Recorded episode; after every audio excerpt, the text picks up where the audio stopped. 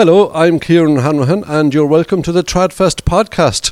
We're super excited, as they say, as we're just two days away now from our Tradfest festival here in Dublin. It starts this Wednesday.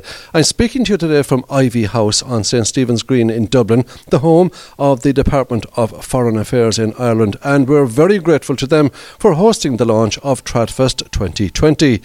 On this week's show, we're delighted to welcome home the Diver Sisters. They're originally from Bundoran in County Donegal, but they're better known as the Screaming Orphans. And by the sound of one of them today, Grania, I'm sure you must have been doing a lot of screaming already today, Grania. I know exactly. I sound like I'm on my last legs, so I do. Yes, no, coughing more than screaming this time, which is unusual. Because yes, I usually do scream, don't I? John? Usually quite a bit. Because. I sing high harmonies and I screech them. Okay, but so your voice will have to be perfected then before you do this performance at Tradfest on the 22nd. Are you looking forward to that gig, actually? I'm so looking forward to it because Yes. we, we, we watched Tradfest and we've always wanted to be a part of it and it's it's a wonderful wonderful festival. We're so honoured to be part of the lineup and to be we're flying back from Florida for the show and then we're flying back to, to Florida. We're doing some festivals down there, so it's very glamorous. It sounds very glamorous. It's not, a bit- really really at not a all. glamorous. Oh, you have a very interesting story, and I'd really like to talk about some of the, the backstory, Yeah. let's say, to the Screaming Orphans. Uh, the Screaming Orphans, actually, firstly, about the name, we'll get to that, but your own name, you're Divers, and you're from Bundoran in Donegal, but you have a very, very interesting history in traditional music. Will you just We give do. us some of it? We do it very much the ballads. Yes, well, our um, our mother was a singer in her family Céilí band. It was the Richard Fitzgerald Céilí band, and um, I'm saying, and then um, Uncle Richie actually he initially started. He he was uh, playing with the Ballyshannon band, and he got to know Jimmy Shand in Scotland, and um, Jimmy Shand was a very famous like you know Scottish accordion player. So he actually taught Uncle Richie a lot of tunes. You know, Uncle Richie knew the tunes from the like from around the area, but he learnt a lot of the Scottish tradition. And then he started his own band, and then Uncle Barney joined, and then later our mother was the singer. So they actually just toured a lot round Ireland,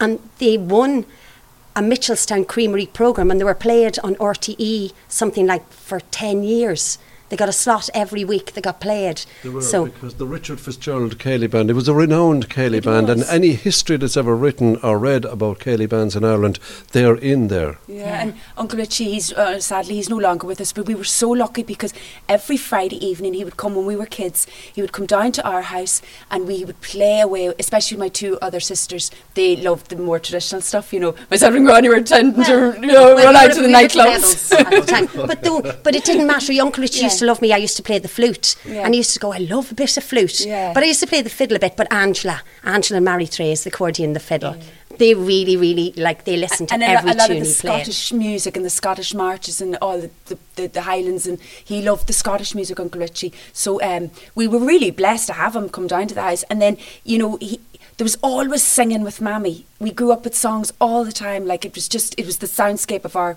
you know, teenage years. Mammy singing in the kitchen. There was always music in every single room. We're so lucky. Yes. And we also um, got our start as well through our mother because um, she retired quite young from the Céilí band and um, uh, uh, she just got into bad health and things like that, you know, the constant travelling in those days. And um, she start they asked her around the town and like the neighbouring towns to come and entertain the tourists. So um, we start we were playing some like our instruments and we were playing a bit of stuff and then we all started playing together. So then we became Mammy's backing band and we were Kathleen Fitzgerald and the Diver Sisters. And then yeah we were yeah and we used to chew gum. We used to and chew gum, yes, we used to look very disinterested. It was terrible. But you know what? It was just a brilliant brilliant learning. You learnt the tunes and you learnt how to entertain a crowd Now, just for people to know, actually, Beautiful Bundoran, that was her big song, It wasn't was, it? yeah, Yes. yeah. May, Mayo Higgins, but um, the, the music was Bertie Flynn, Bertie wrote, Flynn. The, wrote the music and Mayo Higgins wrote the lyrics How did your mother actually get involved with that band? Because she was very, very young. Oh, she was, yeah. She was. She was. Um, initially, Mammy, um, it, the band had a male singer, and Uncle Richie and Uncle Barney, they had it. And one day he was sick or he couldn't come to the show, and they couldn't get another singer in. So I think it was Granny said, "Why don't you take Kathleen?" And I think Uncle Barney kind of, you know, because she was very, very, very young at the time. She was in ankle socks. She was just at school, and she she came anyway, and then she took fright. So they said, "Oh well, we need a singer," so they put her at the side of the stage with a microphone. So they played, and then she sang in, but behind the curtains. I think Uncle And- Barney was happy because he was like, oh, keeping behind the curtains. yeah, we can't have a kid singing with It's us. not cool. but um, she was a massive hit. But she was t- she was a wee bit young at the time, so I think about maybe a year later she started singing with the band, and she was really really popular. We, because Uncle Barney and her used to do duets as well, and they used to even sing "There's a Hole in the Bucket" Yeah. and things like that. And, and. Molly Bawn and Brian Oak, like these Yeah, great, come great songs. That, and it, it must have been wonderful to go actually go see them because they had the dance music, but then they also had the songs, and everybody would just go there for, for music. Th- those days are kind of gone because you know the internet and music is so available. Very you know. different, but I understand maybe that did somebody write a lot of songs for her? Was there a neighbour or who who wrote the songs for your mother? Do you know who was a great, um, a great uh, person who wrote songs for Mammy was uh, Sean McBride, who wrote The Homes of Donegal. He was a really good personal friend of um, Mammy's and Daddy's, and he was always down in the house. He had a- he had a house in Cruit Island Cruit Island, that's where he came from. Yeah. And he used to come down to Bundoran. I, I wish, I wish, you know, sometimes people die and you're too small, so you can't, even with Uncle Richie, you know, I, if he was alive now, I, you could learn so much more from him. You know, when you're young, y- you don't. I, I suppose you don't you don't listen and you don't pay as much attention as you should. Well, some people are really good; they do that. Not us. The other two Not sisters. The other two. sisters. Yes, the two that don't talk. They need to know, and they say why we're Yeah, big success. The gabbers, the gabbers. Yes. So, but you do get a chance really to relive some of that because I understand there's a collection of those songs. Is there in an attic somewhere? Yes, There is, We yeah. actually have we have a lot of um, Sean McBride songs that he wrote uh, down for Mammy, but he used to write in tonic solfa. So because Mammy didn't read music, so he just wrote it down. But yeah, we must we must get them out, and do you know what? We're going to go through them at some time because they should be. You know, we should hear them. she, she used to sing "My Old Fiddle" up And, there and you on know, the wall. and Mammy tells us stories, and she comes up with these songs, and she says, "Oh, this man came up to me, and there's this beautiful song she has." And she said, a man came up to her in Galway, and he just he he he, he thanked her. He, he gave her the song, and then she sang it, and he thanked her so much. And she said he sort of disappeared into the ground. She was young at the time as well, and didn't pay much attention. But it's a beautiful song, you know. And I don't know who the song. She doesn't know herself who the songwriter was. He just came up to her in the crowd, and then just went and, away. and also, Granny had a, a boarding house and it went into a hotel. So In there's a lot of musicians used to come. And Mammy said she learnt a lot of songs from older people. There used to be a lot of, like, you know, school teachers mm-hmm. and people who spoke, like, I, unfortunately, Bundoran, you know, we weren't in an area that was, like, you know, Irish speaking area, Yeah. which was a pity. But You know, you but got the other sides of the culture. There's no did. question about We that, did, and a very rich culture Yeah. too that you had access to. Mm. So now I'm going to move slightly. What I feel from this conversation actually is that I feel a new CD in the making from that collection, maybe maybe Mammy's attic or something like that. But the reason I say this, and, I- and it wouldn't surprise me. You have a, you're an eclectic band. You do all a complete range of music, and we'll talk about that. I want to know how did you change from being Kathleen's, the Diver Sisters, the backing I will band, tell you. to the Screaming office. I Orphans. will tell you, boys. Yes. No, yes. it was Yes, it not. was. It was. No, it was. what do you wasn't. think? Surfers No, came no, our no, time. no, it in was time- our career. Go it in was not. that. No, it wasn't. Oh, it was. innocence Yes, very listen to her. Listen to her denying it. But um, here's the thing: uh, we lived in a town that's really big for surfing. So, um, you know, there was lots of young men with brown legs and very white teeth came, and we said, "Hmm, let's become a pop band." Because then we play the surf contests. So I think that was part of it. You know, we wanted to move away from, I suppose, entertaining the tourists into playing more for, like, you know, our own age group. So we became a covers band. which was Remember? which actually was good in a way because you know it stands by you as songwriters because I think to, to play covers and, and to have that good you know. You know how a good song is yeah, written. how a good song is crafted and that has also stood by us in the fact of like um, entertaining um, people no matter what age or what where they're from. And always we kept our Irish. We always loved our Irish music so we always had that basis to branch out. And all even our songs our pop songs have got that that we the, Yeah, the very strong there's a thread of Irish and Céilí and the dance coming through I think. We always like a, a like a simple beat and I think that comes from the Céilí and the sort of tradition of Uncle Richie the Céilí band and that kind of like dance rhythm in Yeah. our tunes we always like something with a beat you I know love I love Grania's honesty about how that actually But it developed. I was was. I was expecting a big artistic No. explanation as I to why. know it's disgraceful Gosh, we blame she's waterlogged her brain. So, so tell us then, No, it's how not. did you become? Let's say you were the Diver Sisters. Yeah. how how where did Screaming Orphans emerge from? you know, actually, we, we actually went to Dublin, and we, we didn't go to Dublin. We um, our dad would, would sometimes like we were still at school and stuff, and we would kind of we wanted to kind of branch into original music, you know. But then we and still had Diver Sisters, still had and then Diver everybody Sisters. was calling us Twisted Sister, and you know all that sort and of Deborah silly- Lever began Yeah, to shiver and yeah, lump, lump, liver. You know the usual. Oh my But God! And then so oh. a friend, a friend actually uh, came up, Damien, uh, Damien Granna, he's from the town, and he came up and he said, "You know, I thought of a name. I think Joan or somebody said we've got to get a name for our band." So he came up with two names. Well, no, we, we did a we did a cover show in Ballyshannon, and the guy Oh, yeah, that was running the them pub called us the called Cool Kittens, and I was then like, we that went, was "Oh, even that's worse awful. than the Diver we Sisters. said, God, we better get whatever." a name. Like, I was like, that's- oh my God. So then we, um, he said, some name, I think it was like Paper Bag Daisies, and then he said, Screaming Orphans, and we went, Screaming Orphans, because it's brilliant, because we said to ourselves, um, we have been playing with our mother and our poor dad. He was our sound engineer and our roadie and our manager, best manager we ever had, I have to say. But um, so we kind of um, I branched out for them. So we became orphans in a way. Yes. And then we always said, you know, we never really fitted in because I think we, we love so much music and we never want to cut one part of us off. You know, I, I think that you have to play what you love to play. Yeah, you and know, that, that kind of developed later because sometimes the industry wants you to be one thing, and if you're not one thing, they kind of don't know what to do with you, and they kind of dictated to us initially after we, you know, we got a bit known as Screaming Orphans, and and we sang to Warner in England, and they sort of like um, kind of they wanted us to be just pop, I suppose. Yes, pop, and, that yeah. really wasn't us. It and they wanted. Mary Trace like on a grand piano and, And me off just, the drums. Her off the drums. And, And, it's, and I grew up with the drums, and it's not that I'm a great drummer, but I love Oh, the you are a good drummer. But, but oh, you know What are what? you But you know, but you know what I mean. I She's sing and play the drums. I'm a simple drummer, you know, but I've always loved the drums, and I felt weird just singing with she no plays drums. the drums like she sings a song. You know, some people are very, you know, when they drum, it's very much comes from a rhythmic thing, you know, beats and that. Joan plays as she sings. She hits where she feels like, you know. So, Yeah. and it's very unusual, and she has her own style. and it's never the same. no, never the same. it's a wild Never style. A wild. That's it, Joan. a Wild. style.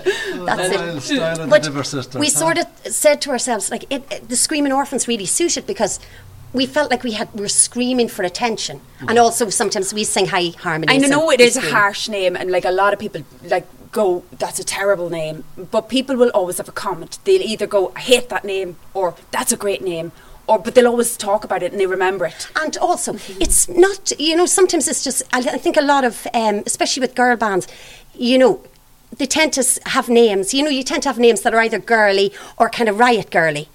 You know, it's, it's, I, we just wanted it because nobody we would sound like a ever death think. metal band I know we sound like a death metal band, it but does, at least, you know, I know people sometimes, uh, yeah, they say, oh, because a lot of time people say, oh, I come to your show and I sit right at the back because I want to make a quick escape. And then they go, oh, I really enjoyed you and I wish I sat at the front. But, um, but the thing is, you know, sometimes it's great to fight against things, to change things, because I think it strengthens you as a person. If you if you have it too easy, you know, and I think then we we were, you know, had we called ourselves something like some one man once said, we should call ourselves the High Queens. Like, I mean, come Okay, on, right. come on, like, you know. But anyway, it's just you know when you fight against something, you, you stick by something, you stick by the way you play. It, it really hardens. It makes you makes you really value your band, and you let nothing ever pull it apart. Fair play. Now, I have. I can understand now why both Angela and Marie Therese don't speak because I'd say they'd find it hard to get the word in edgeways anyway.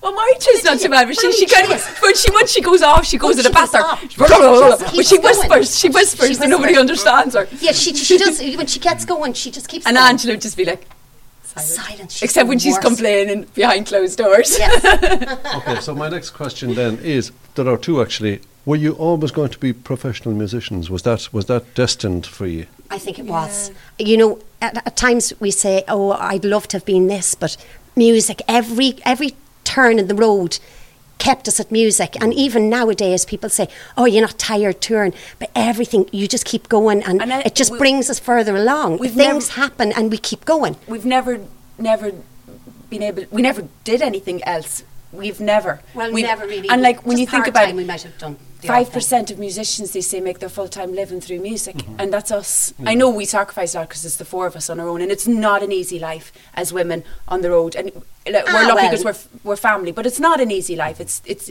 it's Well, there's a lot of work. You tend to, um, you're changing all the time. You have no roots. That's the problem because we live out of suitcases. Like I haven't unpacked a suitcase in like yeah, 17 years.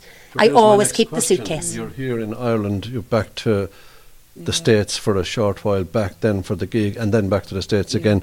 Where do you base yourselves? Do you base yourselves in the States? We, well, we're actually just on visas, so we're actually we're still Irish. You know, we ba- we have to base ourselves here, but we do so much work in the US because we have to for our visa. You know, you have to fill a full year.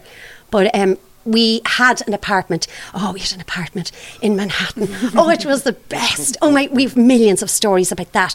Our neighbour died. Our tires got slashed. Oh, and then the, the man nearly set the place on fire. I remember But the other know- building went on fire behind us.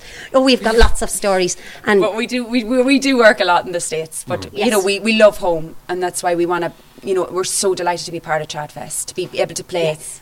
You know here. So then that brings me on eventually on because I find you very interesting to hear all these stories. There's too many It brings me- stories. I'm glad I'm not talking to the four of you talking. but uh, I want to ask you about your music then because it is very eclectic. Can I say that you had a pop album that Yeah. Billboard just went ape about, and then you followed that up with a folk album. So will you explain your music to us? Well, I think it comes from because we're allowed to record because we're our own boss.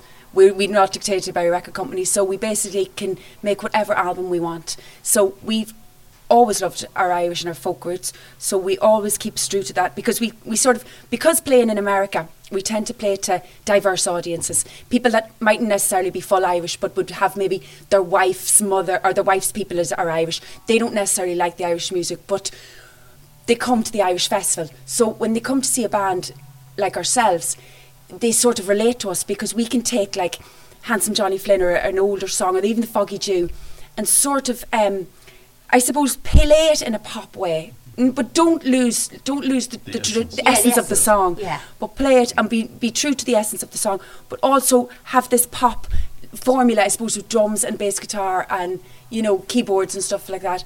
So and then we kind of are pop singers. So when you sing it that way, they can relate and they love it because they get the beautiful Irish song, And- but a little bit more Yeah, modern. And I have to Such- tell you, when we actually sing a song and we explain this song was like sung by Maggie Barry, it's great because then people say, "Oh, who's that?" Now I'll go and I'll look up and see other versions of the song. So I mean, it's an education for people. You know, it's you have to keep the songs alive, and, and you have to especially keep for the, the, the little young kids, we like we've built up in America. Now we're like able to headline most of the major which Irish American we think festivals. is a feat because Yeah. I think we're the only sort of like female band that can headline. Because I suppose we're lucky because we have the drums, the bass. You know, we can go.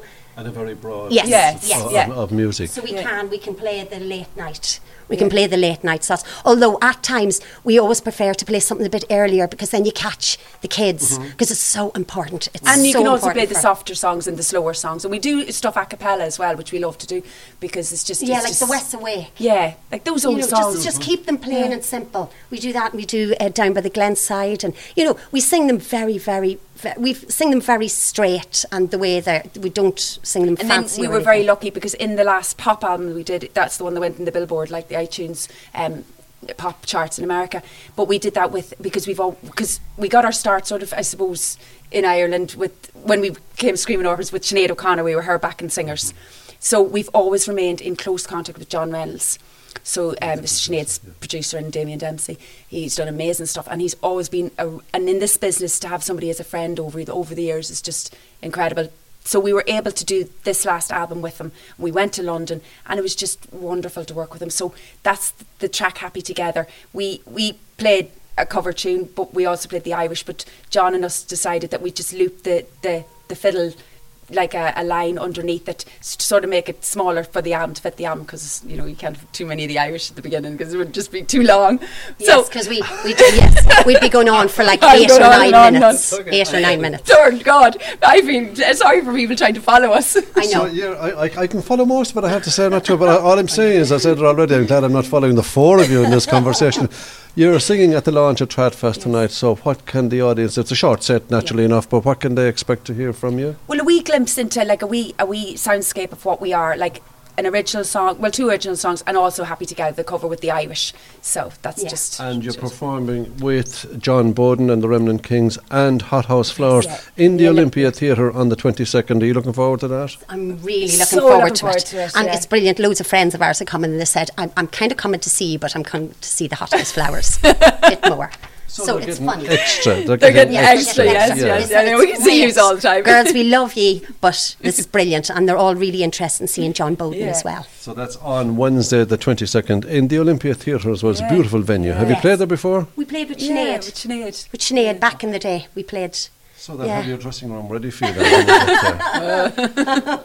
That's Joan and Grania of the Screaming Orphans. You're great fun. It was uh, fantastic to talk to you, and you're such a you know a depth in your tradition. I have to say, it's just brilliant, and we wish you further success into whatever you do musically. We look forward to seeing you at Tradfest. Thanks Thank very you much for very having much. us. Thanks. Yeah, thank you. Come